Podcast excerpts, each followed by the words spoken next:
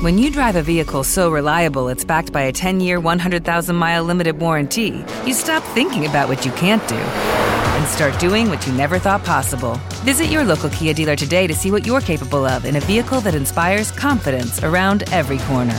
Kia, movement that inspires. Call eight hundred, three three three, four K I A for details. Always drive safely. Limited inventory available. Warranties include ten-year, one hundred thousand mile powertrain and five-year, sixty thousand mile basic. Warranties are limited. See retailer for details.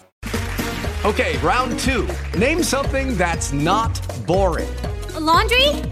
Ooh, a book club. Computer solitaire, huh? Ah, oh, sorry. We were looking for Chumba Casino. That's right. Chumba Casino dot com has over one hundred casino-style games. Join today and play for free for your chance to redeem some serious prizes. Chumba Casino dot com. No purchase necessary. Void where prohibited by law. eighteen plus terms and conditions apply. See website for details. Se ti piace quello che facciamo, ti ricordo che con Patreon puoi sostenere la nostra opera di divulgazione. Ma perché sostenerci? Se i nostri video ti sono stati utili almeno una volta a comprendere il mondo dell'economia, il tuo sostegno non farà morire il progetto. Progetto che ha dei costi, e per far fronte a questi costi il supporto della community è fondamentale. Ovviamente con l'abbonamento ti saremo riconoscenti, ma non solo, perché con Patreon potrai accedere a video senza pubblicità, anticipazioni dietro le quinte, call one-to-one e altri servizi.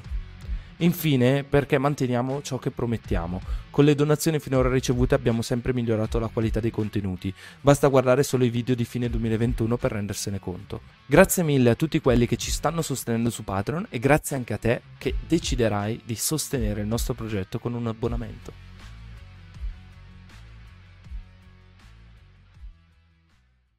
Ed eccoci qua, bentornati, bentornati cari amici autoeconomisti. Oggi insieme a noi sul canale di Economia Italia abbiamo Riccardo Trezzi, che per chi non lo sapesse è un, e- è un economista che di formazione diciamo eh, ha lavorato all'interno della Federal Reserve, quindi la banca centrale statunitense, ha lavorato anche in banca centrale europea e quindi oggi è insieme a noi per parlare dei modelli delle banche centrali, questi oscuri segreti. Grazie mille Riccardo e bentornato, benvenuto. Grazie a voi, grazie dell'invito Umberto. È un piacere. Ti, ti trovo veramente smagliante in, in questi ultimi giorni su Twitter, sei bello cattivello, bello attivo, mi piace così. Però oggi niente... No, è stata la vittoria della Cremonese, credo. Eh, anche quella, anche quella. Infatti ho detto che cosa sta twittando, poi, poi ho visto che la Cremonese ha battuto il Napoli. Ho detto, ah, ecco... Questo gli amici napoletani. Assolutamente. Questo certifica il fatto che io non seguo mai il calcio, quindi ah, dice molto. comunque comunque eh, io oggi ti ho invia- eh, invitato per parlare di modelli di modelli delle banche centrali. Ci riesci un po' a fare una panoramica sui modelli delle banche centrali, come funzionano, da che cosa sono derivati? Sì, cioè, allora diciamo che so, è una domanda, domanda però almeno riusciamo una a domanda ampia, esatto. eh, mettiamola in questi termini. Mm, di fatto eh, le banche centrali funzionano mh, nel modo probabilmente più intuitivo, ovvero esistono dei settori dell'economia e quindi all'interno della banca centrale i desk, cioè i gruppi di lavoro, eh, sono specializzati su temi diversi e seguono eh, ambiti diversi, cioè chi si occupa di inflazione tende a fare un po' più quello, chi si occupa di mercato del lavoro tende a fare un po' più quello, poi ovviamente ad un certo punto, siccome deve stare tutto assieme, uh, ci si confronta e si mettono assieme le varie analisi. Questo è importante perché ehm, vi dà l'idea, credo, di, del fatto che ehm, esistono dei modelli, per così dire, settoriali, uh, cioè si tende a, non so, a sviluppare un modello di, previ- di analisi o di previsione delle dinamiche, faccio per dire, nel mio settore dell'inflazione o del mercato del lavoro. Um, e poi ci saranno i gruppi che fanno, non lo so io, la, la previsione del tasso di cambio piuttosto che eh, il settore, tutto il settore esterno, quindi il trade, il commercio con l'estero. Um, siccome però per l'appunto ad un certo punto le cose tra di loro devono parlarsi e bisogna confrontarsi su quali sono per esempio le assunzioni di ognuno di questi modelli, allora poi gli economisti hanno sviluppato dei modelli più ampi, eh, che si chiamano modelli di equilibrio economico generale, che hanno al proprio interno più settori o tutti i settori dell'economia in qualche modo, che tendono a prendere un punto di vista, diciamo, eh, eh, più no, no, non eh, concentrato su un singolo settore, ma la, la, la dinamica macroeconomica nel suo complesso. E questi sono modelli, diciamo, che hanno un, un sapore mh, diverso, sono tipicamente un po' più complicati e eh, bisogna saperli maneggiare in un certo modo, mettiamolo in questi termini. Um, e alla fin fine di tutto, um, quindi si, ha, si utilizzano dei modelli che eh, sia per settore sia di equilibrio economico generale che ci possono dare sostanzialmente due o tre tipi di indicazioni. Il primo è che tipo di dati ci stanno arrivando, cioè quando c'è un, un, un nuovo dato che arriva dagli uffici di statistica bisogna capire qual è il segnale che arriva. Uh, questo per una serie di ragioni: i dati possono essere sporchi, possono contenere un sacco di noise, come si dice, possono... Eh, Traduco, del rumore, del rumore, rumore cioè eh, si, si, si ottiene un dato, però magari il vero segnale che c'è in quel dato è, è diverso, diciamo. Uh, e quindi ci sono dei modelli che aiutano gli economisti a capire uh, che cosa sta succedendo nei dati che ricevono e quindi fondamentalmente un po' dove è in quel momento l'economia. E poi ci sono dei modelli che vengono sviluppati invece per fare le previsioni, che sia la previsione settoriale o che sia la previsione, diciamo, dell'economia nel suo complesso, hanno invece questo, questa idea mh, di, di poter prevedere dove, eh, dove si andrà. Ecco, questo questi modelli è una che... risposta generale a, alla, alla tua domanda generale, poi magari possiamo parlare di qualche dettaglio, esatto, in più, di qualche settore in più, ma questo è fondamentalmente come funziona.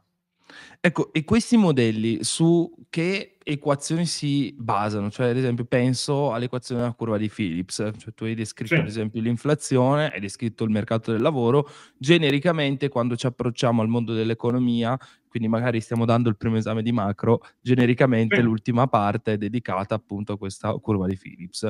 E quindi, diciamo, questa curva di Phillips ci serve, non ci serve? Ehm, come è cambiata nel tempo e come si inserisce in questi modelli? Sì, allora, eh, posso forse farvi vedere un qualcosa? Vai, vai pure. Uh, vediamo se riesco a farlo in tempi rapidi oppure se non lo faccio. Um, eccola qua. Okay. Allora, siccome hai parlato della curva di Phillips, facciamo vedere un grafico della curva di Phillips. Non okay. so se si vede? Si vede? Sì, sì, si vede, si vede, si vede. Ah, ok, si vede. Okay. Allora, questo è un grafico per l'area euro e okay. ehm, questo grafico eh, mette una semplice correlazione tra il tasso di disoccupazione sull'asse orizzontale e eh, la, una misura di crescita dei salari per occupato eh, sull'asse verticale, cioè quanti disoccupati ci sono all'interno dell'economia e quanto velocemente crescono eh, i salari. Mm? E come vedete, diciamo che c'è chiaramente una correlazione tra queste due cose negativa, nel senso che più disoccupati ci sono e meno velocemente crescono i salari, e eh, meno disoccupati ci sono e più velocemente crescono i salari. Um, perché vi faccio vedere questo grafico? Um, scusate, l'intuizione è piuttosto semplice, no? Nel senso che eh, se ad un certo punto non ci sono più lavoratori eh, da poter occupare, gli occupati iniziano a chiedere eh, ovviamente salari maggiori mh, per, eh, per rimanere tali, perché ovviamente non c'è nessun altro da, da recuperare. Chiaro, quindi un, un, un salario di riserva più basso. Certo. Eh, perché faccio vedere questo grafico in particolare? Perché la curva di Phillips originale, quella del, se non ricordo male, eh, millenovecentocinquantasei, il, il paper originale di Phillips, parlava proprio okay. di questa relazione uh, tra in, in, in U K, se non ricordo male. Uh, sì, sì, sì, sì, sì. All'inizio però non era fatta proprio così, se non ricordo male. Sì, no, esatto, però era, era una wage Phillips curve, cioè quindi era una Phillips curve sul lato dei salari, mm-hmm. e ipotizzava per l'appunto che ci fosse una correlazione in qualche modo tra, tra, tra quanti occupati c'erano o quanti disoccupati, se volete, e la crescita, uh, la crescita salariale. Adesso eh, mi fermo qui la, la condivisione dello schermo, così adesso torno, torno a parlare eh, con voi.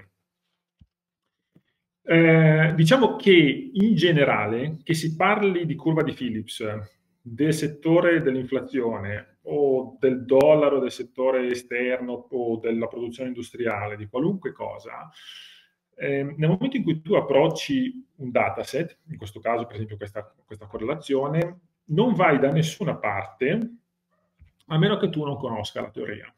Cioè la teoria ti deve guidare eh, nella tua analisi empirica.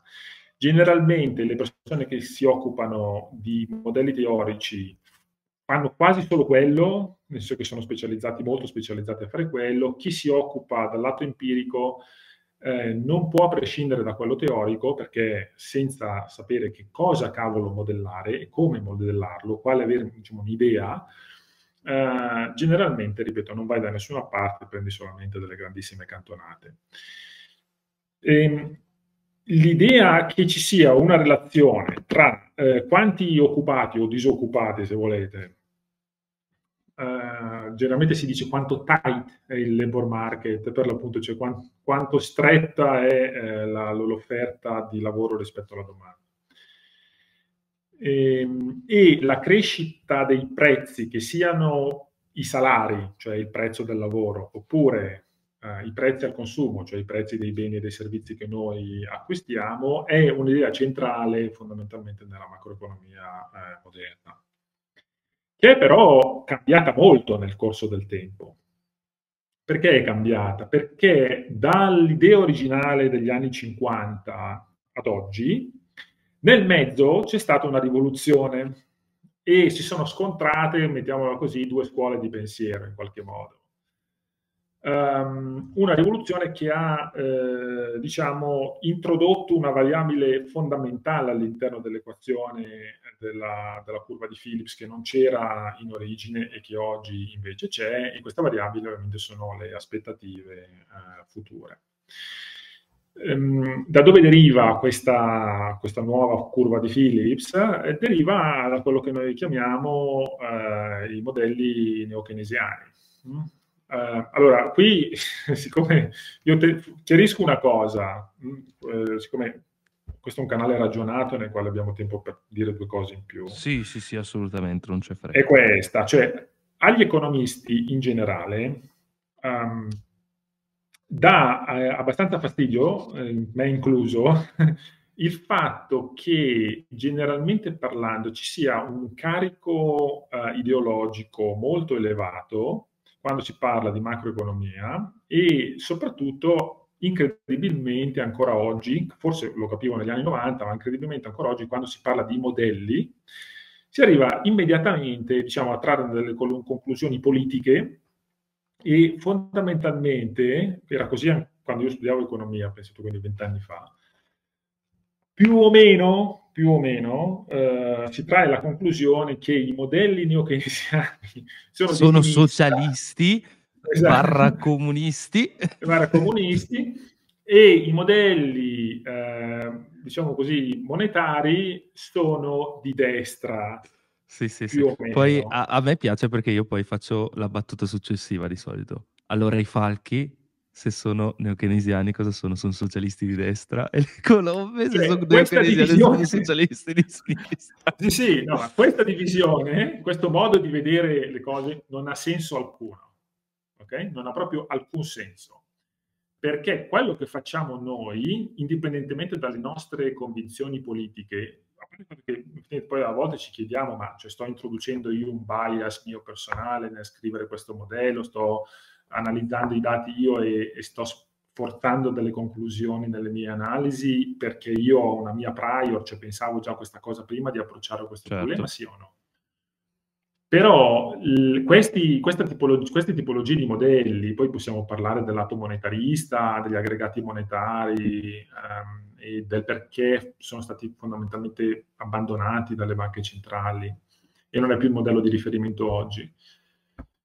Ehm, Però eh, quando gli economisti pensano a queste cose, generalmente parlando, ovviamente ci sono dei casi anche noti che sono probabilmente molto biased loro personalmente, eh, perché hanno delle convinzioni loro molto forti, però la grande maggioranza degli economisti, questo ve lo posso garantire, utilizzano, a parte il fatto che possono tranquillamente utilizzare entrambi i modelli o qualunque tipologia di modelli, indipendentemente dal, dal, dalle idee politiche, perché un modello semplicemente ti dà l'intuizione di quello che sta succedendo o di quello come funziona un, un meccanismo particolare all'interno dell'economia. E questo non ha nulla a che fare con le tue idee politiche. Hm? Allora, la rivoluzione che è successa, diciamo, dopo gli anni settanta, quando i modelli keynesiani avevano smesso di funzionare, eh, di fronte a quello shock inflativo, e soprattutto poi alla disinflazione dopo, cioè avere, mh, mh, tentare di capire come era stato possibile che le banche centrali eh, avessero controllato quell'episodio così dolorosamente, insomma. E se c'era eh, anche modo, ovvero, di non mettere in atto quel dolore. Ecco. Sì, sì, no, esatto, esatto, cioè che è quello che stiamo tentando di fare oggi. Oggi. E è stato proprio questo, cioè capire che Uh, i modelli che noi avevamo a disposizione non catturavano una dimensione molto importante, uh, che ripeto non è né di destra né di sinistra, e che all'interno dell'economia il ruolo delle aspettative è molto importante, perché in realtà è molto importante all'interno della nostra vita. Eh? Cioè tu, faccio un esempio, mi hai invitato qui oggi perché ti aspettavi che potessi dire qualcosa di minimamente intelligente, o quantomeno non di idiota. Avevo formulato un'aspettativa. Avevo speculato, esatto, su di te. Sì, no, esatto. Però il ruolo delle aspettative anche in queste decisioni gioca un ruolo molto importante. Uh, comprare o non comprare una casa, per esempio, cosa che fanno moltissime famiglie italiane, è basato su quanto si aspettano di guadagnare in futuro e quanto si aspettano, per esempio, dei tassi di interesse se hanno un mutuo a tasso variabile e così via. Quindi il ruolo delle aspettative è molto importante. E i modelli che, ne, diciamo, eh, la Phillips Curve, come si suol dire, la, la New Keynesian Phillips Curve, questo è il nome tecnico, cioè la, la curva eh, di Phillips neo-keynesiana, che quindi include il ruolo delle aspettative a lungo, è il modello di riferimento oggi nelle banche centrali, perché cattura molto bene una dimensione che sappiamo essere cruciale, che è quella delle aspettative delle eh, famiglie e delle imprese. E l'indipendenza, o i maggiori gradi di libertà, perché forse è meglio parlare di maggiori gradi di indipendenza, di indipendenza appunto, di libertà delle banche centrali, c'entrano qualcosa poi con le aspettative, con modelli neokeynesiani? Perché spesso e volentieri sento dire, anche qua secondo me in modo molto errato, che l'indipendenza delle banche centrali appartiene soltanto a modelli che possiamo definire come monetaristi, per chi ci sta all'ascolto e magari all'inizio, diciamo, di un percorso di crescita all'interno del mondo dell'economia. Genericamente il monetarismo si mette in relazione a Milton Friedman, giusto per intenderci, comunque la scuola di Chicago, più allar- allargando, diciamo, la sfera di influenza, che se qua sto facendo un'enorme semplificazione, ma mi perdonerà Riccardo, ecco. No, no, no, eh, no, no, l'indipendenza della banca centrale, ehm, diciamo che eh, entra... e non entra nel, cioè nel, nel, in questo modello di, di, di, di curva di Phillips neokeynesiana, non entra direttamente, nel senso che è assunta indipendente la banca centrale, perché ha un target, deve rispettare quel target, gli viene dato il target di inflazione al due per cento, e nel modello la banca centrale alza, fondamentalmente alza o abbassa i tassi di interesse per raggiungere quel target, quindi di fatto non, ha, non è influenzata da altri fattori se non da quello, quindi assolutamente è assunta indipendente. Poi sull'interazione tra la politica monetaria e il ruolo del governo e la politica fiscale dall'altra parte, questa è una letteratura a parte, eh, nel senso che è stata studiata molto, ovviamente, e la conclusione alla quale si è arrivati, che secondo me è ancora oggi molto importante, è proprio questo, cioè eh, mh, chiarisco una cosa, quando si parla, siccome anche qui c'è, internet offre una eh, ampia varietà di idiozie e di speculazioni complottiste al riguardo, indipendenza della banca centrale non significa che la banca centrale può fare quel diavolo che ne ha voglia, mm? non sì. significa questo, cioè significa semplicemente che si è visto generalmente parlando, che se si dà un obiettivo alla banca centrale, se la politica dà un obiettivo alla banca centrale che gli è dato e gli dice tu occupati di questa cosa, indipendentemente poi da chi ci sarà qui nel corso degli anni, però questo è il tuo obiettivo, tu devi fare bene questo lavoro, che è sostanzialmente la stabilità dei prezzi, e non solo, ma negli Stati Uniti anche la piena occupazione. Ecco, questa cosa è molto meglio. Viene, quindi il risultato finale di fare questa cosa qui è molto meglio che invece che ci sia un'interazione continua tra, diciamo, l'apparato politico da un lato, fiscale anche soprattutto, e quello monetario dall'altro. Perché si è visto, cosa che vediamo anche ancora oggi nei paesi in cui non c'è questa, sostanzialmente questa divisione, che poi l'incentivo dopo ovviamente è, qual è? È quello di bussare alla porta ogni volta della banca centrale, farla deviare dai suoi compiti eh, e sostanzialmente farle stampare moneta come se non ci fosse un domani. Gioco che Ma... rende la candela fino ad vai, un certo vai, vai, scusami, punto, vai. Che, solo che poi ad un certo punto il gioco si può rompere e rischi di finire come in Turchia da un lato o in Argentina dall'altro. Eh. Ecco, una critica che ho sentito mossa alle banche centrali, di cui abbiamo discusso qua, a proposito appunto di quello che stavi descrivendo, per quello che mi sono permesso di interromperti, ehm, proviene da un noto sito di informazione, ma aggiungo io dis davanti, ehm, diciamo che gira molto sui gio- sui, fra i giovani. Tu, tu non lo conoscerai, sono sicurissimo. Sta su Instagram, ok? E eh. in questa pagina è stato promosso il concetto che le banche centrali non vedono l'ora di farti perdere il lavoro, perché così l'inflazione scende. Cioè, un discorso no. che, eh, diciamo, molto semplificatorio. No, beh, attenzione, questo proprio, cioè, dal punto di vista tecnico, tanto per dire, per quanto riguarda la Fed e quindi gli Stati Uniti, è tecnicamente errato, perché uno degli obiettivi della Fed, ne ha due principali, sono da un lato la stabilità dei prezzi intesa come un'inflazione moderata attorno per l'appunto al target di inflazione che è del due per cento. La secondo, eh, fa- la secondo obiettivo che gli è stato dato è la piena occupazione, e lo ripeto, cioè un obiettivo strategico che gli è stato dato è quello di garantire la piena occupazione. Piena occupazione poi... Mh, qui la definizione è piuttosto elastica, però generalmente viene interpretata con un tasso di disoccupazione piuttosto basso, per l'appunto uguale più o meno al tasso naturale di disoccupazione, che per gli Stati Uniti è circa il quattro per cento. È chiaro che in un momento in cui abbiamo un'inflazione così elevata, cioè al dieci per cento, eh, quello che una banca centrale deve fare, come uno che si mette alla guida di una macchina e la porta a trecento all'ora in autostrada, con tutte le spie che sono in allarme, eh, o lo fa esplodere il motore, diciamo, e perde pezzi, oppure deve necessariamente moderare la velocità. Mm? Il, il problema è che, come dicono quelli più studiati di me, certe volte si preme il freno quando ormai la curva è già stata fatta. Un po' troppo forte. Oppure quando la curva... Sì, ok. Oppure, oppure la curva è già stata fatta. Chiaro che è molto semplice dirlo a parole, ah, sbagliano, ah, di qui a di là. With the Lucky Land Slots, you can get lucky just about anywhere. This is your captain speaking. Uh, we've got clear runway and the weather's fine, but we're just going to circle up here a while and uh, get lucky.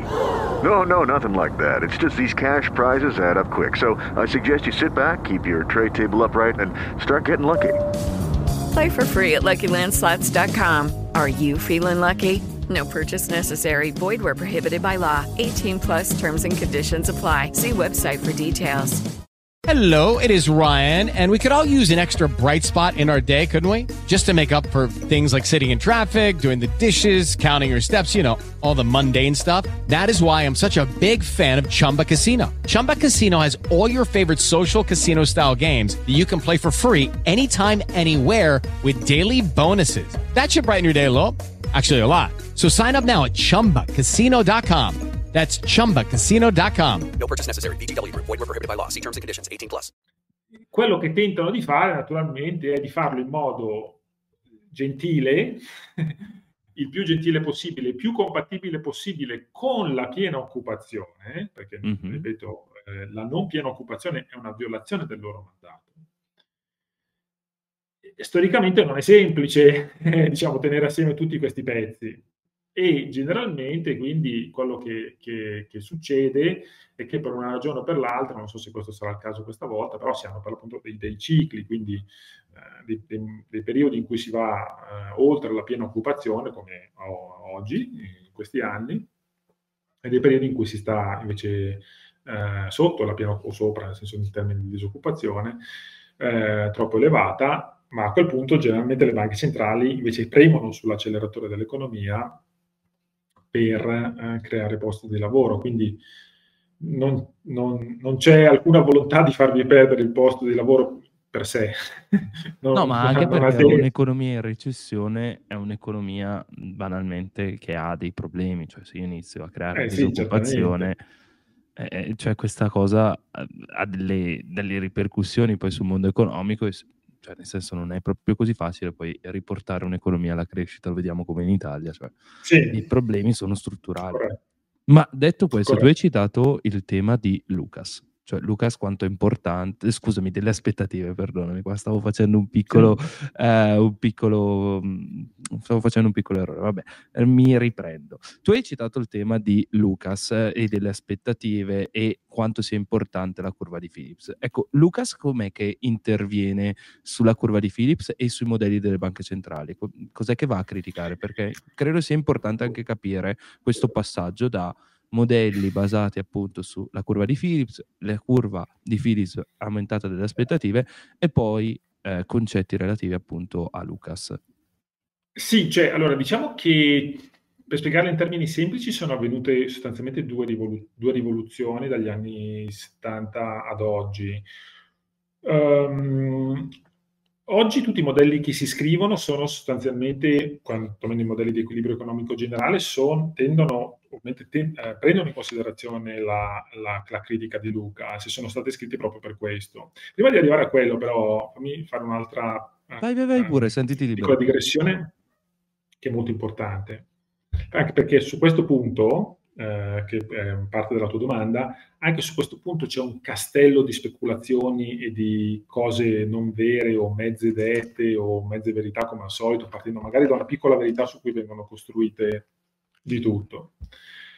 Negli anni ottanta settanta, insomma, eh, il paradigma dominante era il paradigma di destra, se vogliamo chiamarlo così, è sbagliato ovviamente, però eh, gli economisti, i macroeconomisti, tendevano a ragionare in termini di aggregati monetari.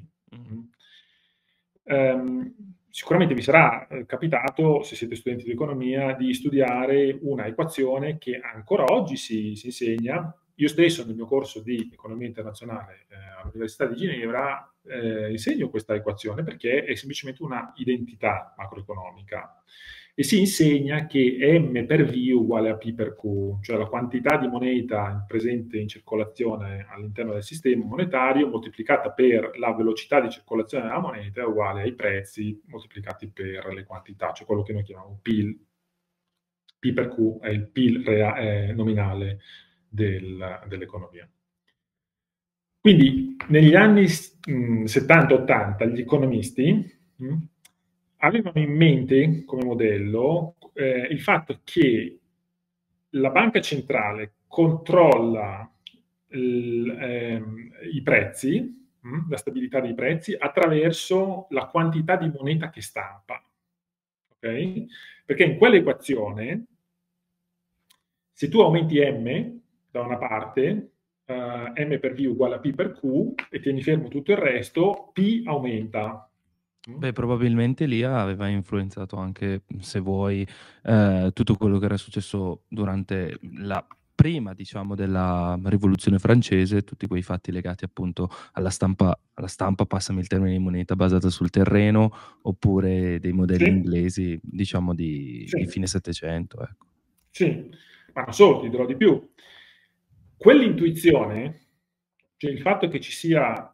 Una, uh, un legame in qualche modo tra M, dove per M più che per base monetaria in quel modello in realtà si intende aggregati monetari, quindi mm-hmm. misura tipo M due, tanto per essere più precisi, e i prezzi, è un'intuizione in realtà importante ancora oggi, d'accordo, soprattutto, per esempio, faccio un esempio, nei fenomeni di iperinflazione. Se noi andiamo a vedere quanto cresce gli aggregati monetari eh, nei fenomeni di iperinflazione e lo mettiamo in correlazione a quanto crescono i prezzi in quell'economia, troveremo ancora oggi un legame piuttosto forte, d'accordo? Cioè noi sappiamo che i fenomeni di iperinflazione in giro per il mondo sono causati dalla banca centrale, punto.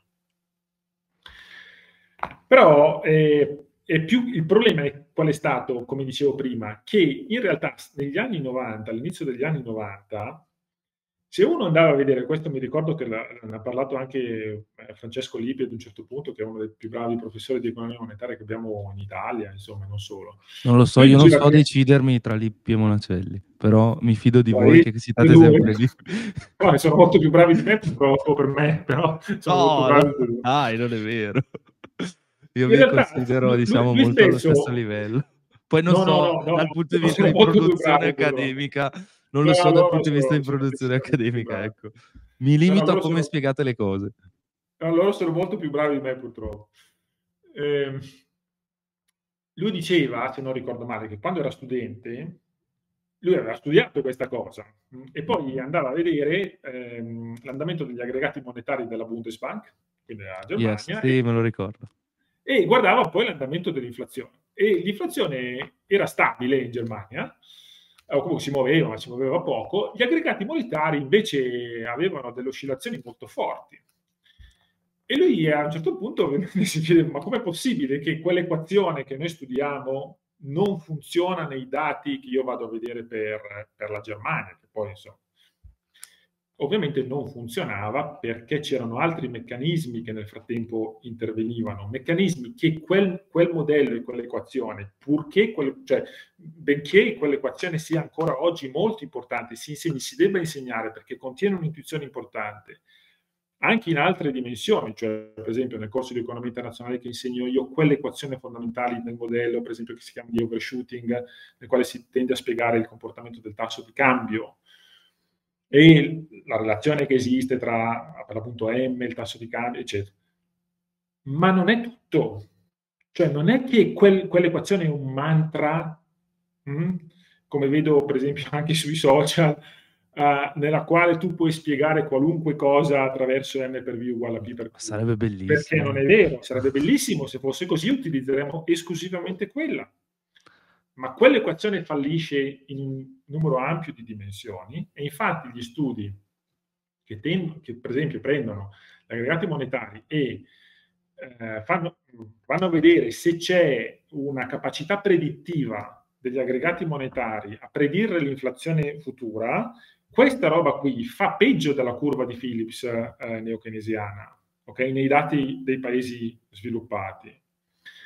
E non è, come dicevo prima, una sorpresa oggi, perché oggi sappiamo che non esistono solo gli aggregati monetari, ma esistono anche dimensioni molto importanti, come dicevo, la, ehm, il ruolo delle aspettative, che è cruciale. Se non c'hai quella roba lì dentro, non puoi spiegare un tubo, soprattutto per gli andamenti non magari di mese in mese o dei tre mesi o dei sei mesi, ma le, le, gli andamenti, diciamo, a lungo dell'economia. Allora, permettimi una domanda, eh, cosa ne pensi del modello Barro-Gordon, visto che stai parlando di modelli magari un, un pochino più spinti verso teorie dei giochi o comunque le aspettative? Quello può essere un buon starting point, un po' migliore o no? Non, sì, sì, no, può essere, non, non, non si utilizza perché, eh, ripeto, abbiamo dei modelli di è instabile sul breve.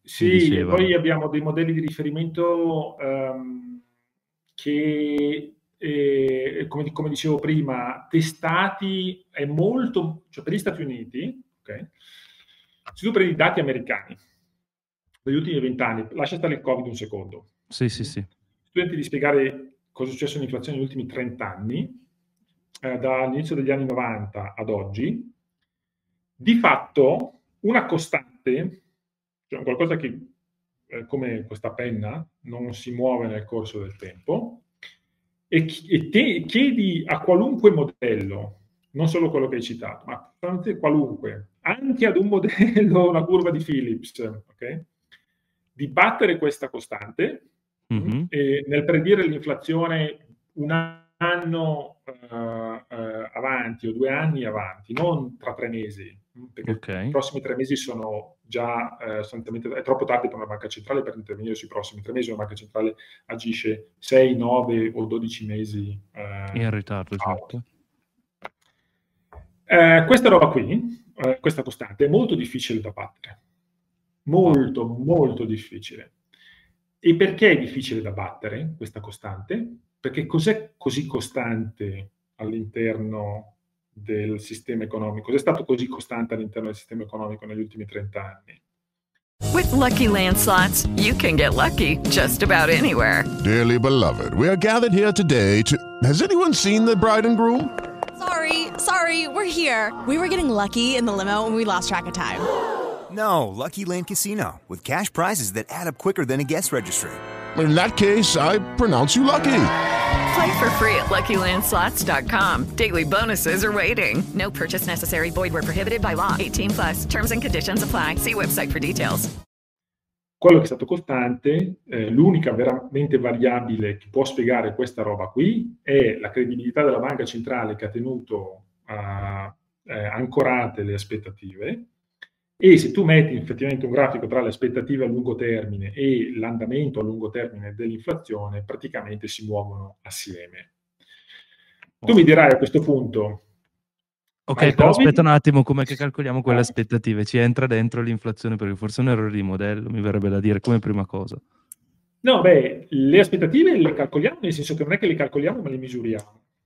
Ok. E eh, esistono, in realtà questo è un, mi sto toccando qui un, un, un punto nel quale servirebbe, servirà ancora molta ricerca, serviranno ancora molti più dati di quelli che abbiamo, però quelli che abbiamo, per esempio per gli Stati Uniti, tu hai aspetta- misure di aspettative, eh, per esempio lo puoi chiedere alle persone quanto si aspettano. Che, ok, che sì, certo, certo, tipo su Financial Times, quando siamo, quando siamo vicini alla fine del trimestre, insomma, che c'è la riunione dell'E C B, sì. Di solito il lunedì e il martedì loro fanno uscire eh, genericamente dei bei grafici, anche devo dire, in cui cercano di capire cosa pensano i manager delle, sì. dei grandi istituti finanziari. Sì. Allora, quello in realtà sono i survey, diciamo, eh, dal lato delle imprese. Mm? E anche qui abbiamo qualche survey, purtroppo pochi, e non fatte benissimo, e soprattutto non proprio timely, cioè ci servirebbe qualcosa tipo mensilmente, eh, però purtroppo non ce l'abbiamo. Per tutti gli Stati Uniti. Poi abbiamo per esempio la survey dell'Università di Michigan per il consumatore americano, che è un indicatore di riferimento, che intervista proprio le persone, quindi gli chiede quanto vi aspettate che eh, sarà l'inflazione nel prossimo anno oppure nei prossimi cinque anni o dieci anni. Um, ovviamente eh, queste, queste aspettative sono influenzate da un sacco di cose, da quello che le persone sentono, da quello che vivono, cioè il fatto che a un certo punto si accorgono che sta succedendo qualche cosa. Sono influenzate, per esempio, sappiamo molto anche dalla loro coorte, cioè il fatto che la tua generazione abbia sperimentato alta inflazione o che mm-hmm. tu sia nato e cresciuto in un paese nel quale c'era alta inflazione, avrai tipicamente delle aspettative un po' diverse da chi invece è nato e cresciuto in un paese nel quale l'inflazione praticamente non, non sa neanche che cosa sia, perché non se ne è mai dovuto occupare. Però, Però se ci pensi, noi abbiamo avuto un periodo in cui, quando hanno alzato i tassi negli anni settanta ottanta, ok, eh, c'è stata una enorme crescita. E se tu vai a vedere la curva dell'inflazione, c'è stata un'enorme discesa di questa curva. Questo potrebbe aver alterato anche la nostra percezione di questo rischio. Cioè... Beh, allora, noi, attenzione a ricostruire i fatti. Okay. Eh, degli Stati Uniti siamo usciti da quell'episodio in maniera molto dolorosa, perché eh, Volcker, per disinflazionare gli Stati Uniti, ha sostanzialmente dovuto eh, arrivare a farvi perdere il posto di lavoro. Lui non lo sapeva, cioè eh, la scusante in qualche modo, se vogliamo, era questa, cioè oh, bisogna tornare indietro agli anni settanta, non c'era, non c'era internet, non c'erano eh, i social, non, non, non c'era niente, i modelli che si utilizzavano erano molto diversi. Uh, Addirittura, per farvi un esempio, alla Fed mm-hmm. mi spiegavano, un tizio che aveva lavorato con, con, con Volcker, lui mi diceva che eh, siccome praticamente non, non, non c'erano i computer, Okay. Non, c'erano, non c'era modo di creare un grafico in maniera molto semplice, cioè, c'era un computer, bisognava aspettare tre ore perché si accendesse, sai, i, i primissimi, no? Praticamente andavano a segnare i dati su un grafico con la mm-hmm. carta millimetrata sulle pareti, ok? Quindi la Banca Centrale agiva in quelle condizioni. Okay. No, ma hai fatto diverso. Venire in mente che anche la Thatcher si lamentava che le banche centrali non sapessero calcolare gli aggregati. No, beh, ma cioè, ti, ti do, vi do un aneddoto. Vi do un aneddoto. Uh, lo staff della Fed, ok, uh, ha un, un, una serie di tabelle che utilizza naturalmente per monitorare un sacco di cose. Certo. Queste tabelle sono raccolte in un fascicolo, ok? Questo fascicolo ha un nome, si chiama R U F. Okay?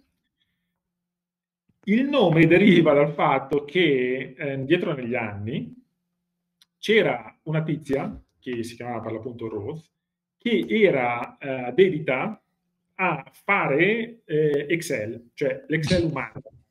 Nel senso che lei si metteva lì eh, ed era la persona che eh, letteralmente calcolava quello che fa Excel, cioè le somme delle colonne, le somme delle righe, che ci fosse una consistenza interna delle tabelle, e via dicendo.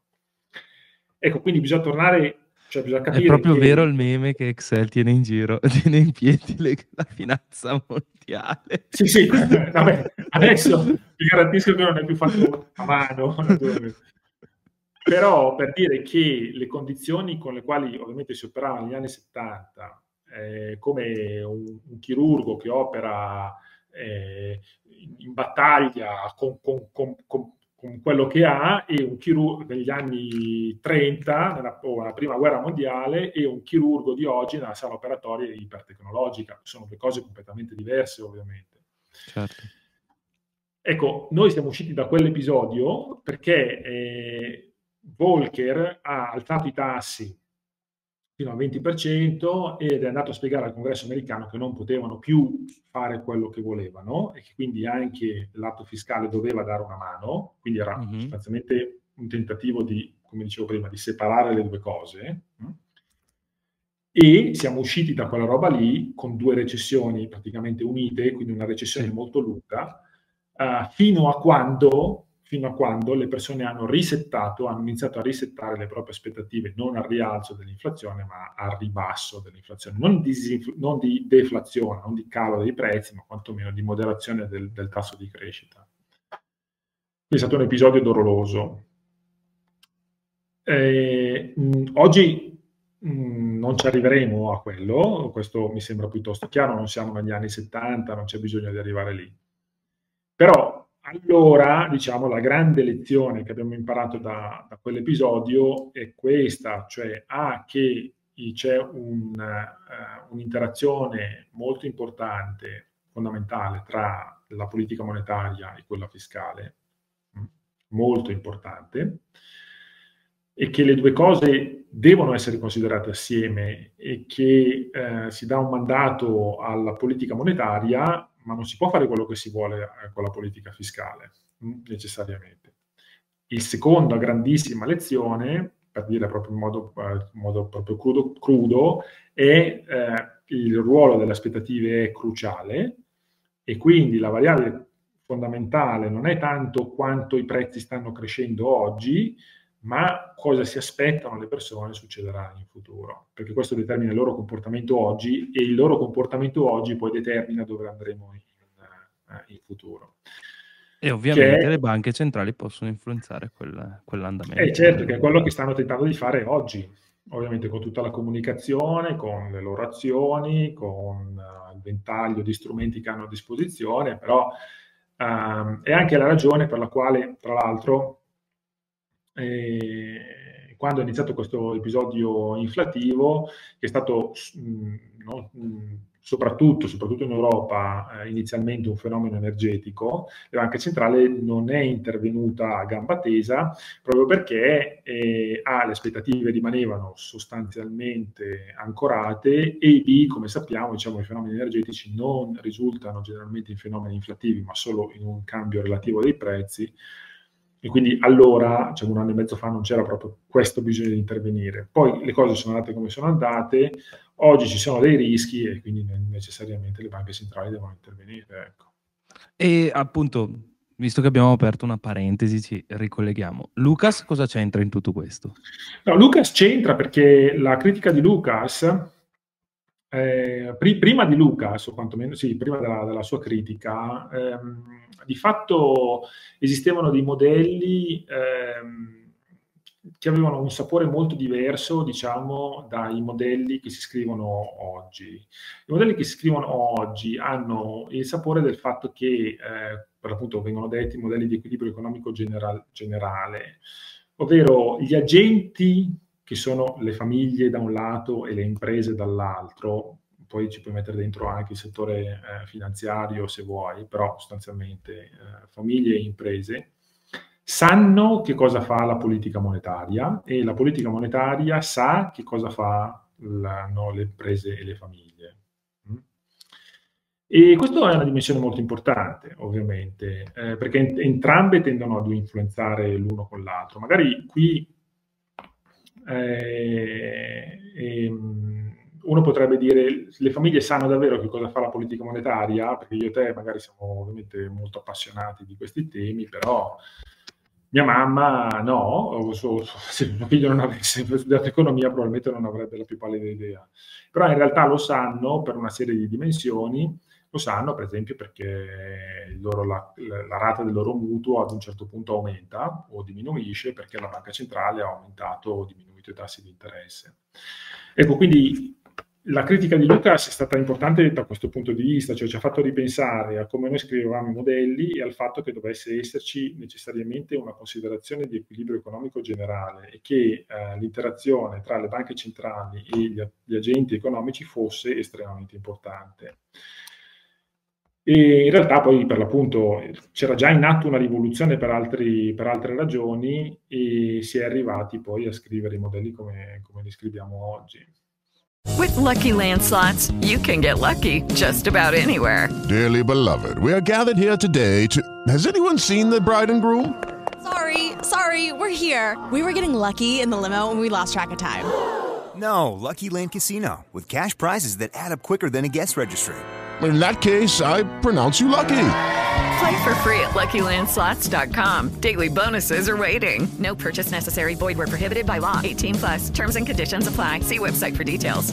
Hello, it is Ryan, and we could all use an extra bright spot in our day, couldn't we? Just to make up for things like sitting in traffic, doing the dishes, counting your steps, you know, all the mundane stuff. That is why I'm such a big fan of Chumba Casino. Chumba Casino has all your favorite social casino-style games that you can play for free anytime, anywhere with daily bonuses. That should brighten your day a little. Actually, a lot. So sign up now at chumba casino dot com. That's chumba casino dot com. No purchase necessary. V G W Group. Void where prohibited by law. See terms and conditions. eighteen plus.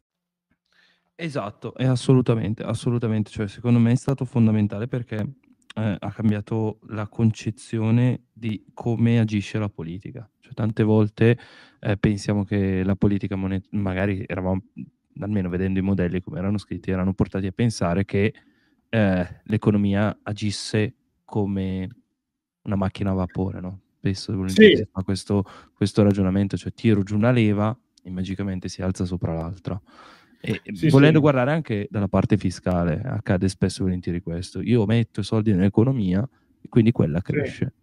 Sì, sì, tra l'altro scusa, su questo punto mh, c'è anche un'altra cosa che desidero dire che mi, mi sembra molto importante. Vai, vai, vai, vai.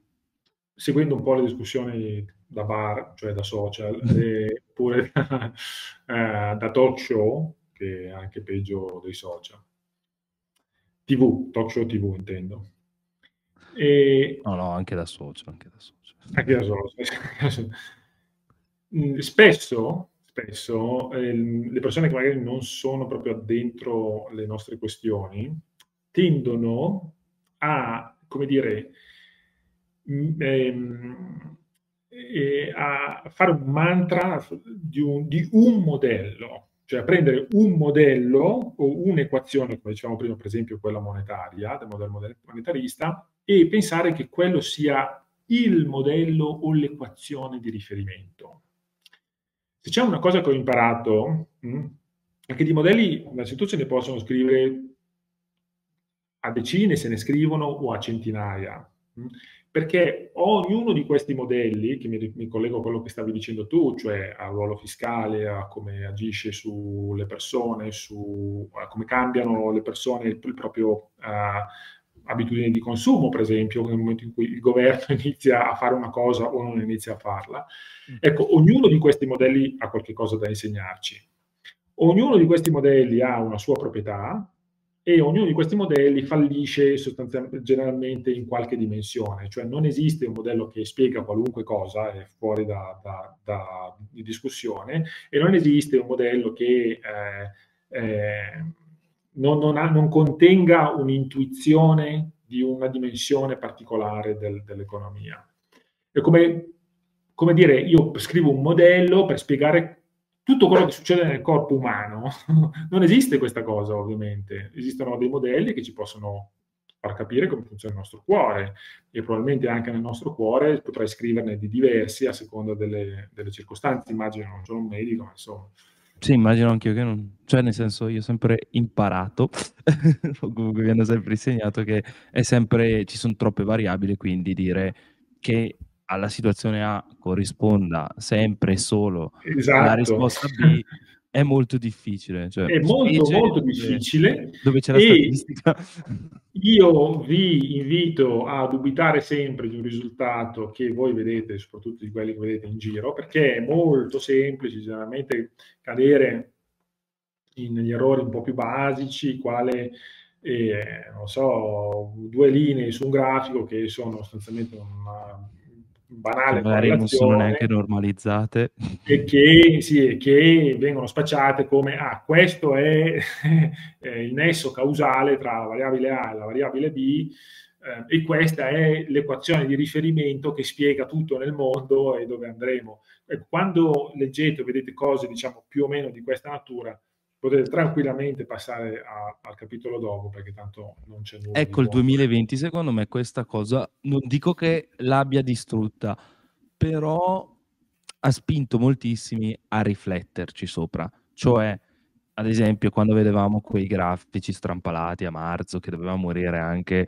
eh, la galassia qua a fianco, dopo due giorni... Sì. Eh, posto che comunque non era una situazione facilissima da gestire, capisco, però diciamo sì. Su social c'era o chi non succederà niente perché aveva il suo modello, o chi ah, arriva al, arriva al meteorite sì. Ci distruggerà no, tutti. Ma poi soprattutto, sì sì, no, poi soprattutto domani, cioè, domani. Io ve lo dico da persona che eh, si occupa di modellistica per, per lavoro, che fa girare i modelli tutti i giorni, eccetera. La, una delle cose più incredibili che secondo me è successa in quel periodo è che persone come me, cioè senza alcuna esperienza specifica in quel campo, abbiano preso dei modelli e abbiano iniziato così a farli girare, ma neanche, eh, addirittura c'era un giornale di fisica che aveva detto ai, ai fisici basta inviarci paper che non, non hanno senso, in cui fittate delle curve logistiche e per dirci quanti morti avremo, perché, cioè, voglio dire, non ne sappiamo nulla noi, e, e ci c'è un'intera letteratura e persone che ci hanno lavorato. Questo perché, perché dico questo? Perché quando si inizia a lavorare veramente con i modelli, è un po' come dire... se io ti porto il piatto da, di alta cucina, certo. Okay? uh, di Cracco, non so, di, di Barbieri, insomma, cioè, non facciamo nome, però uh, tu sei a Brescia, giusto? Quindi ci avete sì, il, sì, se tra Brescia okay. eh, e te lo presento davanti, okay. Tu lo guardi e dici è fantastico, lo mangi, è ancora, ancora meglio, ok? Se tu andassi in cucina okay. a vedere tutto quel casino che è servito per, per, per arrivare lì, i mille tentativi che non sono andati a vuoto, e anche il fatto che, cioè, ci sono cose che funzionano molto bene e cose che funzionano molto meno bene, indipendentemente dal fatto che c'è un risultato finale molto bello davanti a te. Ecco, quello è quello che ti fa dire: io il prossimo piatto voglio che lo prepari allo chef Phillips, nel caso per l'appunto di Miramonti l'altro, e non è che non so cucinare, non ci ho mai cucinato, perché se ci cuc- provo io a fare questa cosa probabilmente non funziona, perché lui sa esattamente, ci ha passato talmente tante ore eh. che sa quali sono le dimensioni del modello che funzionano, quelle che si possono trusted, cioè si possono, mh, ci puoi porre fiducia, e quelle in cui ti dice no, no, no, guarda, questo è un modello, anche un modello della Fed, un modello che utilizza lo staff della Fed, ma non credere a questa dimensione del modello, perché quella roba qui non andremo da nessuna parte. Sì, ecco, quello che è successo a marzo duemilaventi o giù di lì è stato incredibile, perché avevamo gente che non sapeva assolutamente nulla di quella letteratura, che aveva iniziato a, diciamo, improvvisarsi con risultati che poi sono, diciamo, stati un po' sotto gli occhi di tutti, ecco. C'è il dottor Pax, tu sicuramente lo conosci meglio di me, però eh, Pasquale Cirillo? No. No, non Vabbè, conosco. Niente, niente, niente, nulla, nulla, nulla. Eh, allora neanche lo cito, sarebbe brutto. Però eh, lui in un... Vabbè, lo cito perché così almeno chi è che ci segue si ascolta un bel podcast, La logica del rischio, eh, in cui lui fa, fa, molti, fa molti esempi, cerca di spiegare com'è che funziona la statistica e quant'altro. Però c'è un interessante passaggio in cui lui spiegava che gli avevano dato un numero tre, ma il numero tre, senza appunto l'esperto di quella materia, per lui poteva dire una cosa importante come una cosa sbagliata, come... cioè boh no, esatto. Faccio e, niente con quel tre. Beh, diciamo, per, diciamo per i telespettatori, siccome abbiamo parlato brevemente per due minuti prima che, che iniziasse la, la diretta, di un modello che è pubblico, questo lo, lo, posso, lo posso dire? Sì, sì, sì, sì, assolutamente. C'è un modello, il modello di equilibrio economico generale dello staff della Fed. È un modello molto grande, piuttosto complicato, che è pubblico. Cioè, se voi scrivete, andate su Google e scrivete eh, F R B U S, cioè F R B eh, U S, U S eh, model, vedrete che vi salterà fuori una pagina della Federal Reserve nella quale potete scaricare tutta la documentazione del modello, tutta la spiegazione, manuale fondamentalmente, il codice del modello, e potete provare a farlo girare. Ora, io eh, magari ce la fate, magari lo, lo fate e avete tutti i risultati perfetti, ok? Però molto probabilmente, anche avendo il codice di quel modello, anche avendo i dati che vi sono dati, perché poi potete scaricare anche quelli, anche avendo tutto quanto, vedrete che non è proprio così semplice, ovviamente, perché è un po' come dire: io mi metto alla guida di un sette quattro sette eh, a diecimila piedi, eh, perché i piloti purtroppo sono morti, e lo faccio atterrare senza sapere nulla perché ho il pilota automatico. Beh, non è proprio così semplice, immagino, per fortuna non mi è mai capitato, no? Neanche probabilmente con qualcuno dall'altra parte che ti guida eh, con, con, con, con, la, con la radio, ecco, perché già se solo mi dovessi mettere ai comandi, capire come faccio a mettermi in comunicazione con, con una torre di controllo, già sarei perso. Ecco, quindi dall'idea questo del fatto che i modelli sono molto utili, vanno conosciuti nei dettagli, e va capito naturalmente che cosa funziona e cosa generalmente non funziona in un modello specifico, e quindi quali sono le dimensioni che possiamo, sulle quali possiamo contare, quelle che probabilmente invece vanno scartate. Allora do un altro suggerimento, magari questo lo conosci. C'è un bel video su YouTube di Bagnai che eh, subisce... No, No, no, tendo a stare lontano da alcuni ambienti. No, aspetta, aspetta, ti stupirò con la seconda parte perché forse non lo conosci. Di Bagnai che subisce una lezione sui modelli da parte di Francesco Lippi in un celebre ah. incontro e, e ah, gli fa no. vedere che, ma sai che qua non mi torna questo numero, c'è questa dimensione che non ho capito proprio dove che la tiri fuori. E, però vado all'ultima domanda perché siamo stati lunghi e volevo farti una marea di domande, però devo, devo switchare e arrivare all'ultima perché su questa eh, magari può essere utile anche per capire i prossimi sviluppi eh, per quanto riguarda l'economia euro- europea e quant'altro, specie perché si parla di nuovi finanziamenti eh, a livello europeo, e specie perché insomma vediamo che eh, la mano pubblica viene spesso e volentieri abusata dai nostri, dai nostri governi. Se dovessi darmi una tua opinione su uh, appunto i deficit che vengono fatti in questo momento in tutta, in tutta l'eurozona, possiamo dircelo tranquillamente, ecco, a tuo avviso questi possono determinare uno stimolo inflazionistico, cioè la banca centrale sì. che mette il piede su appunto il freno e i governi che vanno a debito, questo può sì. creare tutta una serie di problemi, a tuo avviso o no? Sì, cioè sì. Eh, dunque, posso dire una cosa? Abbiamo due minuti di tempo. Per abbiamo, guarda, forse per me sto qua ancora una mezz'ora, eh, dipende da te. No, guarda, no, no, no, no, no, mia moglie non è ancora tornata eh, a casa, quindi, quindi possiamo non stare qui anche mezz'ora. No, no, possiamo stare qui anche mezz'ora, seriamente. Poi tra l'altro noi ceniamo sempre tardi, quindi... Allora uh, tento di sfruttare almeno un quarto d'ora in più. Sì, sì. Allora, io dico questa cosa. Eh, lasciate che ve la dica... un po' con il cuore in mano. Eh, recente, recentemente mi è stato chiesto qual è il mio orientamento politico. Siccome il mio orientamento politico non è un, uh, non è un segreto in qualche modo, nel senso che eh, sono cresciuto con la tessera della sinistra giovanile in tasca, quindi cioè, non, mi nasconderei dietro un dito. E, generalmente parlando, viene, eh, come dire...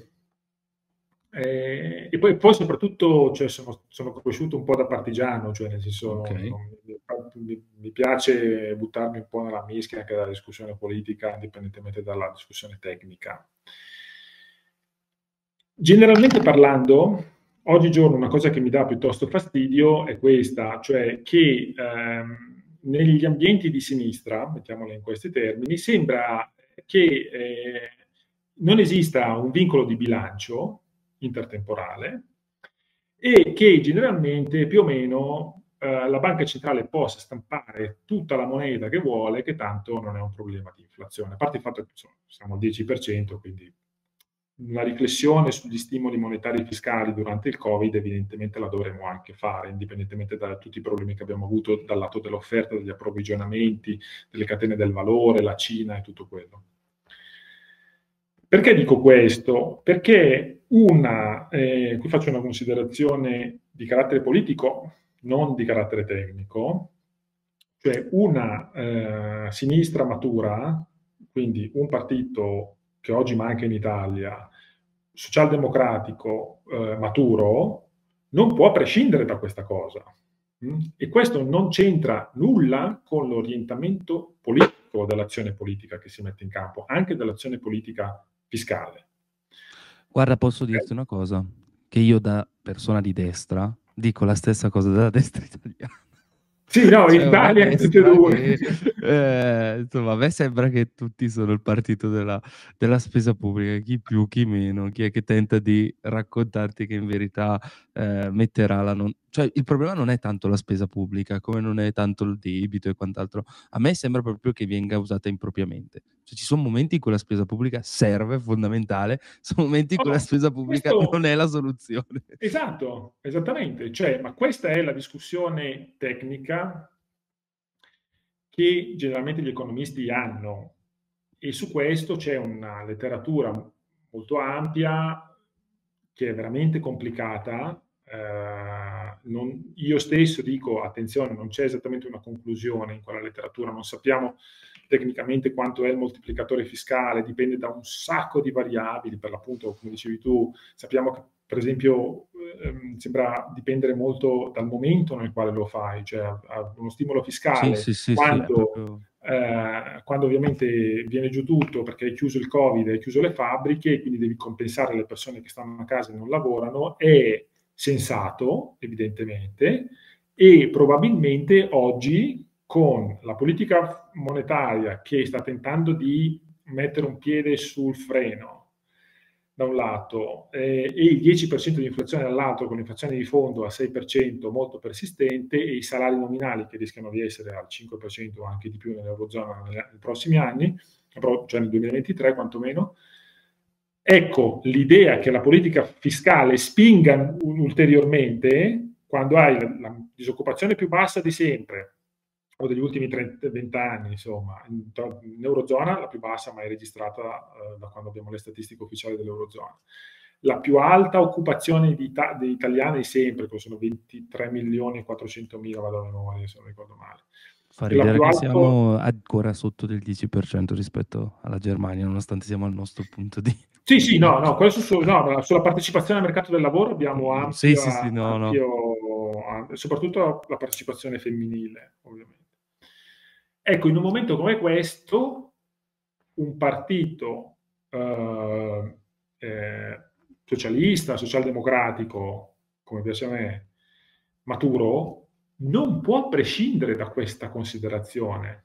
Mm? Cioè, perché è come avere un eh, elefante nella stanza e tu imperterrito vai avanti a dire che è sempre il momento di spendere, è sempre il momento di stampare moneta, indipendentemente da quello che succede nel sistema economico, anche quando stai al dieci per cento di inflazione. Cioè non può essere, e non può essere che la politica monetaria debba essere sempre la stessa, e non può essere che la politica fiscale debba essere sempre la stessa.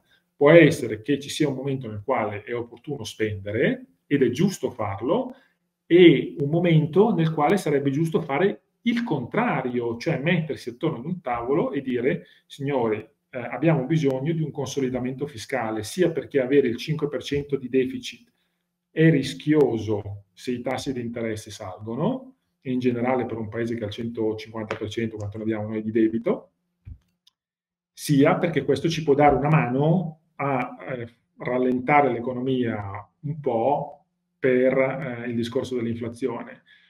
Così come una sinistra matura non può prescindere dal sedersi al tavolo e dire: il centodieci è stata una follia totale, e una follia anche in termini redistributivi, perché è una redistribuzione al contrario verso le famiglie, tra l'altro, più benestanti, eccetera, eccetera. Ma questo è il partito di...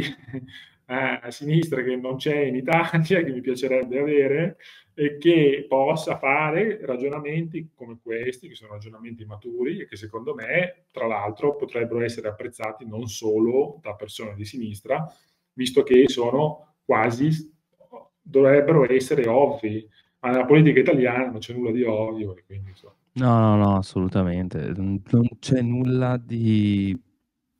De, di serio certe volte, no? Vabbè, sì, sì. Senza contare, basta pensare semplicemente, guarda, sabato c'è stata la discussione, no, del grande congresso liberale, Carlo Alberto Canevale Maffè è intervenuto dando una sua interpretazione, no, di un problema comunque serio, eh, e poi guarda come è stato trattato, posto che aveva messo le mani avanti settanta volte, no? Cioè, a prescindere, cioè, non ti può piacere quel discorso, però anche lì, se dici io non ho, non ho letto, su, pardon, non, ho, non, ho, non ho visto l'intervento di, ah beh, non fa niente, pensavo ho visto, che... visto ho visto, ho visto solo l'intervento di Giannino. Ah, ok, va bene. Però poco... si è fatto questo intervento e poi alla allora... fine la politica porta sempre a questo scontro, no? Che è, sì, fantastico. Vabbè, però detto... ecco, questo per dire che, questo anche per dire, scusa, eh, finisco, se no, no, no, vai, vai, vai. Che molto spesso, questo è un messaggio, eh, molti colleghi non, non amano esporsi, ma vi posso garantire che sono due cose da importanti da dire. Primo, gli economisti di sinistra che vedete sui social non rappresentano, non rappresentano la sinistra moderata degli economisti, che è la più diffusa. Sono biased perché sono eh, una rappresentazione spesso della sinistra radicale. Extraparlamentare, sì, è vero. Sì, esatto, con la quale... noi stessi abbiamo, diciamo, dei problemi a parlare e a, ad accoglierne tutte le istanze. Um, la prima cosa. La seconda cosa è questa: la percezione che le persone hanno, io sono sicuro, molti dei, uh, dei, dei, dei, degli ascoltatori di, di questo canale e di molti altri hanno, la percezione che hanno degli economisti è e del loro orientamento politico è probabilmente totalmente cannata. Ok? Vi faccio un esempio. Molto spesso molto spesso si pensa, si dice mh, che eh, gli economisti di Washington, quindi gli economisti della Fed, quelli della Banca Mondiale, quelli del Fondo Monetario Internazionale, chiamiamoli così, diciamo gli economisti di Washington, siano di destra. Siano di destra. In verità, eh, questa è la percezione che si ha e che si dice è una massa di oh, eh, neoliberisti di destra che stanno a Washington. Questo è totalmente sbagliato, vi garantisco. Washington per sé è una città nella quale più del novanta per cento vota democratico, potete andare a vedere i risultati okay. delle elezioni. Um, è una città molto liberal, molto liberal per l'appunto, e anche all'interno del circolo degli economisti, anzi generalmente parlando, gli economisti diciamo repubblicani o comunque sia di destra, loro politicamente, fanno presente che per l'appunto sono un po' in, a disagio perché le proporzioni sono di due a otto o di uno a nove, non lo so, una cosa così, capito? Certo. E quindi la percezione totalmente errata.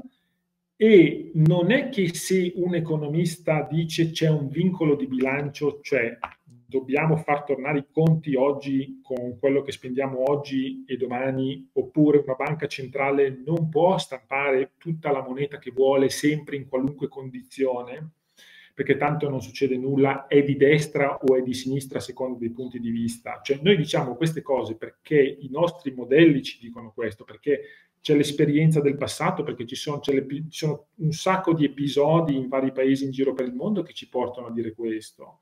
E queste cose non eh, c'entrano nulla con l'orientamento politico di un economista. Hm? E correlano in qualche modo, come vi dicevo prima, con le ali estreme. Ok? Però tutta quella fascia grande che c'è nel mezzo, queste discussioni sono discussioni tecniche, le quali ci confrontiamo e parliamo di come funziona un modello, come dicevamo prima, come funzionano le equazioni di un modello, che cosa ci sta dicendo quel modello, qual è l'intuizione, come funziona un pezzo dell'economia e come possiamo farlo funzionare più efficientemente. Ecco. Sì, diciamo che si cerca sempre, secondo me, di semplificare il discorso, si porta il, l'economia, ok, la tua forma mentis economica, quello che hai scoperto, ok, perché banalmente po- ci piace, e si cerca di proiettarlo sulla politica, dargli una connotazione politica. Cioè sì. Come se io dicessi, non lo so, adesso dirò una bestemmia immagino per qualche fisico, però che ne so, che la quantistica è di destra o di sinistra, la quantistica è la quantistica. Eh, esatto. Eh, lo stesso. Cioè, quando, da dire esattamente, quando un economista approccia il discorso, non lo so, vogliamo abbassare le tasse. Okay. Che in Italia fondamentalmente diciamo suona come è una cosa di destra che vuole la destra, la sinistra diciamo non, non ha grossi problemi ad avere una tassazione molto elevata.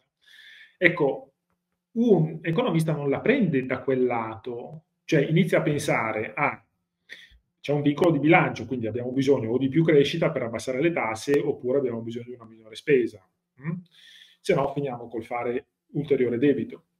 Secondo, possiamo abbassare, ma quale tipo di tassazione? Allora, qui ovviamente torniamo al discorso di prima, che dicevamo prima, c'è una letteratura sui moltiplicatori fiscali. Allora, qual è quello strumento che abbassandolo mi dà il risultato migliore? Allora diventa una domanda empirica. Ci sono degli studi che ci possono aiutare? Devo abbassare di più la pressione fiscale delle persone o quella delle imprese? In quale dimensione mi aiuta a, a aiutare a abbassare la pressione fiscale delle imprese rispetto a, a quella delle, quelle delle persone? Quale risultato voglio ottenere? Voglio ottenere più consumo? Voglio ottenere più investimento? Eh, questo, allora, il modo con il quale noi approcciamo al, al discorso. Poi ovviamente ad un certo punto arriva la sensibilità politica. Allora la sensibilità politica uno può dire no, beh, attenzione, io per mia sensibilità politica, se tu mi dici che fai questa cosa, allora voglio anche capire quali sono gli, per esempio, gli aspetti redistributivi e voglio che si intervenga anche in quella dimensione. Questo è generalmente il passo nel quale per l'appunto si, diciamo, un passo in più che è determinato da una certa sensibilità politica. Faccio un esempio, generalmente questo è quello che eh, la, la, la sinistra chiede più o meno a sinistra. Però Il, primi, il primo approccio è tutt'altro che politico ed è ovviamente molto diverso da quello Ma... che viene generalmente percepito. Giusto per riparametrare, c'è anche il concetto eh, tasso il patrimonio o tasso il lavoro. Cazzo, se, se tu parli a destra, tassare il patrimonio è una cosa bruttissima. Se parli a sinistra è la cosa più bella del mondo. Il problema è che da una parte loro non vogliono tassare il patrimonio e fine della questione, a prescindere. Dall'altra vogliono aggiungere tassazione sul patrimonio. Può stare in piedi le due posizioni, sì, ma dipende in che situazione sei, non è che sì, può sì, essere certo. solo quella la, la soluzione, cioè secondo me c'è molto ideologismo sulle soluzioni da portare. No, certamente, eh. oltre al fatto che, oltre al fatto che eh, naturalmente a parole, ovviamente tutti vogliamo, chi, chi, chi non vuole abbassare le tasse? Cioè, come dico io, il folle non vuole abbassare le tasse. Uh, ma abbassare le tasse, allora parliamone, cioè eh, abbassiamo le tasse nel senso che abbiamo un progetto di riduzione della spesa, perfetto, ma come la vogliamo ridurre la spesa, in quale dimensione vogliamo? Perché se non c'è questo, allora evidentemente vuol dire che hai calcolato che c'è molto più crescita alzando le tasse. Allora se e quello è il canale, allora mi devi dire da dove arriva quella crescita e se quella stima è credibile o no. Cioè, eh, allora io dico che abbassando un punto percentuale di tassazione del, dell'I R A P ottengo il tre per cento in più di crescita di P I L e quello mi copre nelle mie... E ovviamente non ha alcun senso perché non è una stima minimamente credibile. Ecco, per dire che... Eh, le percezioni che avete ed anche delle discussioni sono generalmente totalmente errate. Allora, io sfrutto la tua gentilezza per altre due domande brevi, cioè, spero. La prima è, potevamo stoppare il quantitative easing prima, penso nel duemiladiciassette duemiladiciotto, per avere un pochino più di spazio, specie nei bilanci delle banche centrali, che magari poteva tornare utile sia in pandemia che appunto in questa situazione. E la seconda è se, eh, diciamo, vado a recuperarla perché è di un utente che l'ha scritta in chat e secondo me poteva essere interessante, eh, il Q E e le banche centrali espansive hanno reso ehm, comprare case relativamente più costoso rispetto all'affitto, a tuo avviso più o meno, cioè c'è stata una sorta di sì, sì. inflation asset price, cioè questi due aspetti, che secondo me si collegano. Sì, sì, parto dalla seconda perché è più semplice, la risposta è chiaramente sì, eh, ce lo dicono i dati. E non è stato però solo una questione di stimoli eh, fiscali e monetari, lì è stato un casino tutto quanto, eh, perché da un lato eh, oggi possiamo dire, ve, ve lo dico io, ve lo dice, che gli stimoli sono stati eccessivi, ok? Non credo Uno che di sinistra, siamo... non l'ho detto io. Non credo che ci siano dubbi al riguardo, ok? Era giusto era giusto però fare quantitative easing, perché attenzione era... perché poi io ho visto gente che sulla base di questo ci costruisce era sbagliato no, fare quantitative easing. Adesso sì, no, allora è stato sbagliato tutto quanto. No, perché nel momento in cui abbiamo chiuso l'economia, chiuso le fabbriche, ok, chiuso le aziende, qualcosa dovevamo fare per compensare e qualche cosa dovevamo fare per stimolare, ok? Allora, la prima parte di stimoli fiscali e monetari è stata cosa buona e giusta, mettiamolo in questi termini. Il problema è stato poi tutto il resto, perché lì calibrare ah, tra le nuove ondate di Covid, le nuove chiusure, i problemi del, del eh, catena del valore eh, mondiale e tutto quanto...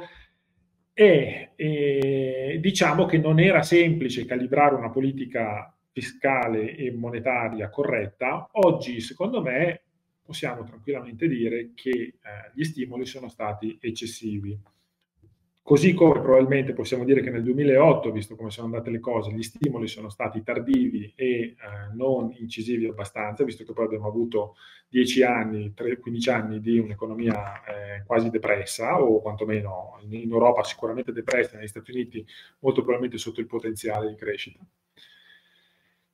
Oggi abbiamo fatto un po' l'errore contrario e quindi la paghiamo dal lato dei prezzi e dell'inflazione. Eh, lezione per il futuro, naturalmente, che però dobbiamo imparare. Così come abbiamo imparato la lezione del duemilaotto, oggi impariamo la lezione del duemilaventi. Beh, però direi che già ne però... potevamo impararla. Sì, sì, no, quello, sì, sì, ma per quello, per fortuna, c'era Bernanke nella, alla Fed nel duemilaotto, perché lui era un grande studioso de, del, sì. dell'episodio del ventinove, e noi abbiamo avuto una grande fortuna che lui ci fosse Bernanke al timone della Fed, perché io temo che con altri avremmo avuto un risultato molto diverso. Detto questo, sugli asset, eh, in particolar modo le case, più che gli asset finanziari, sui quali non c'è ombra di dubbio che anche lì eh, il Q E abbia creato delle bolle pazzesche, tipo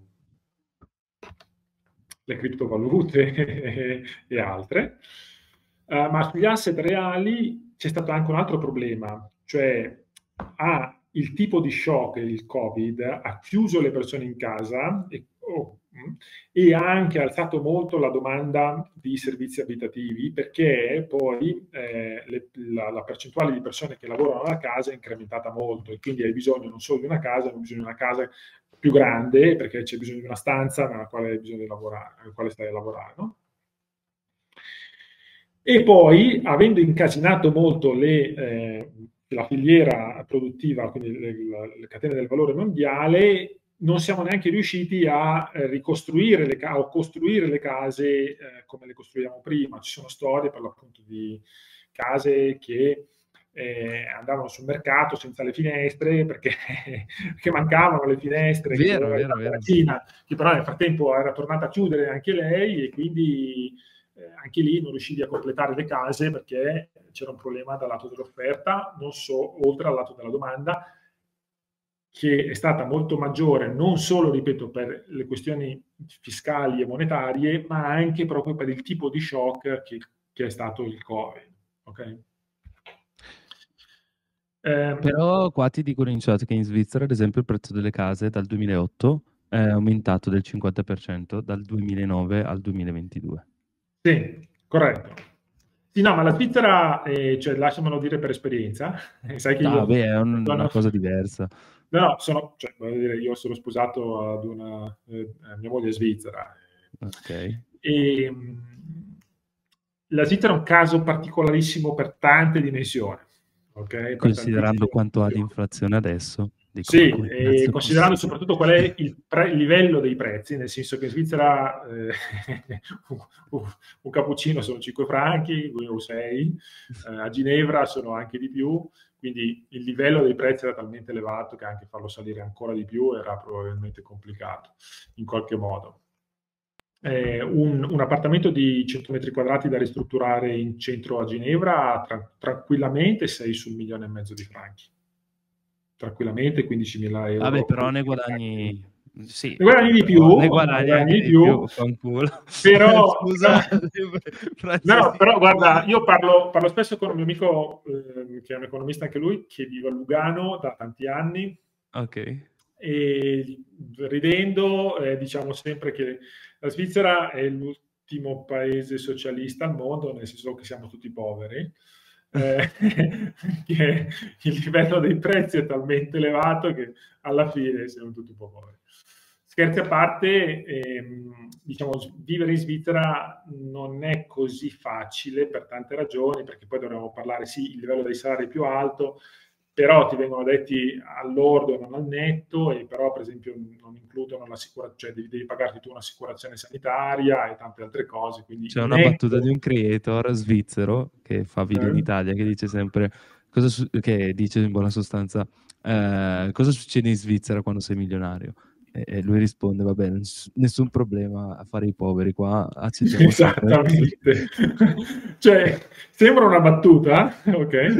No, uh, ma, c'è, ma c'è del vero. Ma c'è del vero in questo, ok? Perché ovviamente se un cappuccino ti costa, eh, ti garantisco, fuori dall'Università di Ginevra, dalla facoltà, io vado a mangiare un hamburger eh, a un posto che c'è lì davanti, e un hamburger con un una birra sono tranquillamente trentacinque franchi in alcuni posti, quindi cioè, vabbè. Non, non sto scherzando e non sto no. scherzando, ok? Quindi, okay. Il livello dei prezzi è molto elevato. No, beh, se vedo qua, vabbè, ovvio, se vai fuori città, se vai fuori a cena a Bergamo puoi arrivare a, cioè, se proprio ti spingi su, cioè, nel senso che hai preso un hamburger quello più grande che magari fai diciotto, poi hai preso una birra super particolare da otto nove euro to. Ma non credo che ci arrivi, però è, ripeto, sei uscito fuori, non sei davanti all'università, ecco, magari lì, in Italia sei sugli otto nove euro. Ecco. Ma sì, mi ricordo, sì, sì, mi ricordo anch'io quando andavo a pranzo, tra l'altro, insomma, a Pavia, dove mi sono laureato, insomma, i prezzi erano quelli, ma anche oggi quando torno a casa di mia mamma a Cremona, insomma, i prezzi sono quelli, li vedi. Ecco, però... L'ultima, l'ultima domanda, ecco, perché è arrivata la esatto, moglie. Poi dopo ti lascio andare. Che immagino che poi la moglie mi viene a uccidere. No, no. No, ecco, l'ultima domanda, cioè, riferendoci ancora, ripeto, a quel periodo del duemiladiciassette duemiladiciotto, cioè, secondo te ha inciso molto eh, la volontà di fare espansioni di bilancio sulle scelte poi che Mario Draghi ha dovuto fare, cioè di non rientro da questo quantitative easing? Cioè, perché, ma, a mio avviso, il fatto che l'Italia volesse fare tre per cento, c'era questa lotta tra Renzi sì. e la Commissione Europea, che poi è morta po- praticamente quando è andato, diciamo, ha perso il referendum, poi si è comunque fatto una bella espansione, né? Nonostante sì. tutto, però ecco, eh, quel, quel concetto è morto, ecco, lì secondo te è colpa nostra, ad esempio, se abbiamo inciso? Perché a mio avviso mi sembra che una, una parte è un po' colpa nostra. Sì, cioè, allora... Mh... per far capire una cosa, siccome noi te- tendiamo, le persone magari che non seguono proprio i dati tutti i giorni, certo. eh, che non seguono, che magari mh, non hanno memoria di dove eravamo nel duemiladiciassette, di cosa è cambiato nel mondo, giusto per far capire una cosa, eh, l- lo scenario macroeconomico, il-, il mondo nel quale viviamo noi oggi, non è lo stesso del duemiladiciassette e ovviamente non è lo stesso del duemilaotto o non è lo stesso del duemilaventi, quando si, eravamo in piena crisi uh, uh, per ragioni diverse. Che significa che le scelte, le politiche che tu metti in atto, che devi mettere in atto oggi, non possono essere le stesse che potevi mettere in atto allora. L'ambiente macroeconomico nel quale l'area euro e anche gli Stati Uniti, ma soprattutto l'area euro, nel duemiladiciassette si trovavano, era un ambiente di bassa o bassissima inflazione, eh, a, tal, a punto tale che la Fed si chiedeva: riusciremo a raggiungere il nostro obiettivo di target dal basso, però, perché avevamo un'inflazione troppo bassa, e addirittura l'area euro, non parliamo del Giappone, venivano dati come Eh, diciamo dei pazienti morti. morti che non si sarebbero mai più ripresi e nel quale non avremmo mai più avuto inflazione. Allora, trappola della liquidità si parlava anche, no? Sì, sì, esatto. Avevamo i tassi di interesse a zero, addirittura negativi in Europa. Allora, in quell'ambiente, d'accordo, se tu prendi a prestito un po' di più, mh, beh, è molto diverso che farlo oggi quando hai il decennale italiano al quattro per cento e hai un'inflazione di fondo al sei o un'inflazione totale al dieci. D'accordo? Allora, quando parliamo del Q E di allora o uh, del, diciamo, non consolidamento del, del, della balance sheet delle, delle banche centrali di allora, va tenuto in considerazione però che le banche centrali tentavano in qualche modo di raggiungere il loro target che avevano violato per dieci anni, quindici anni, c'era gente che diceva non siete più in grado di arrivare neanche al due per cento eh, e eh, non siete più in grado di, non so, di, di far partecipare più persone al mercato del lavoro e, e tutto quanto. Quindi si poteva fare in modo diverso nel duemiladiciassette duemiladiciotto, secondo me sì, come al solito, probabilmente, però era un ambiente che ti portava in quella direzione. Certo, sì, sì, sì. sì. E oggi dove si potrebbe, anzi si dovrebbe fare molto di più, okay. Perché una mano non può andare nella direzione opposta di dove sta andando l'altra. Cioè, devi andare nella stessa direzione dal lato monetario e dal lato fiscale. Allora avere una politica fiscale nella quale oggi vogliamo andare avanti a spendere sessanta miliardi all'anno di P N R R o quelli che sono, come se nulla fosse, eh, o buttarli via, visto come abbiamo speso una parte, um, e a non voler avere una politica di consolidamento serio, serio del deficit italiano, perché lo ripeto, avere un deficit al quattro al cinque per cento oggi è pericoloso. Era molto meno pericoloso o non pericoloso in qualche modo averlo nel duemiladiciassette duemiladiciotto. Oggi lo è perché la, se dovesse andare storto qualche cosa, la B C E non potrebbe intervenire come è intervenuta nei quindici anni prima, dando, chiaro, se fossimo probabilmente diciamo sull'orlo di un default, è evidente che la, la, la B C E interverrebbe, ma non potrebbe più fare quello che ha fatto negli ultimi quindici anni, perché ovviamente abbiamo dei vincoli nel frattempo, e questo vincolo si chiama inflazione, che è un target primario della banca centrale. Okay? Allora diamo una mano alla banca centrale ad arrivare a questo target di inflazione il prima possibile, ce lo togliamo dalle scatole, torniamo ad avere un'economia nella quale non parliamo di inflazione, io non voglio più parlare di inflazione, il mio lavoro, io non voglio più parlare pubblicamente di inflazione, nel senso che non va bene quando questo succede, quindi... Uh, no, non voglio diventare un virologo, eh, esatto. Cioè dobbiamo uscirne, uscirne il prima possibile e punto, e non ne parliamo più.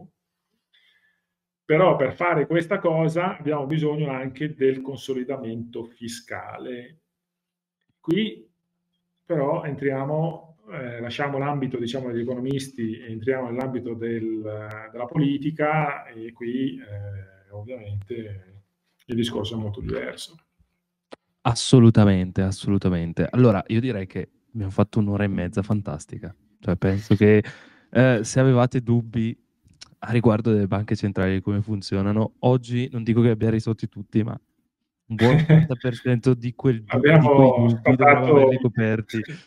Sì, medie, varie. Eh, ci mancava la bubble e poi le abbiamo fatte tutte le crisi. Al prossimo, al prossimo episodio parleremo magari di, del signoraggio bancario, visto che... Vabbè, volentieri, dai, possiamo, possiamo fare una puntata sul signoraggio e sul patrimonio negativo delle banche centrali. O il patrimonio negativo della banca centrale, sulle criptovalute, che secondo insomma, me può essere un elemento in cui si può raccontare qualcosa, potrebbe essere. Io sfrutto, insomma, se posso sfruttare Trezzi è divertente.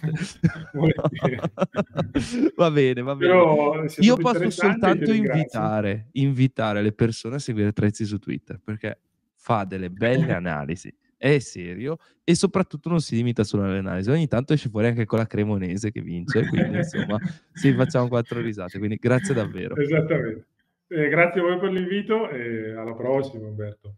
Ciao ciao. Buona serata, ciao, ciao a tutti.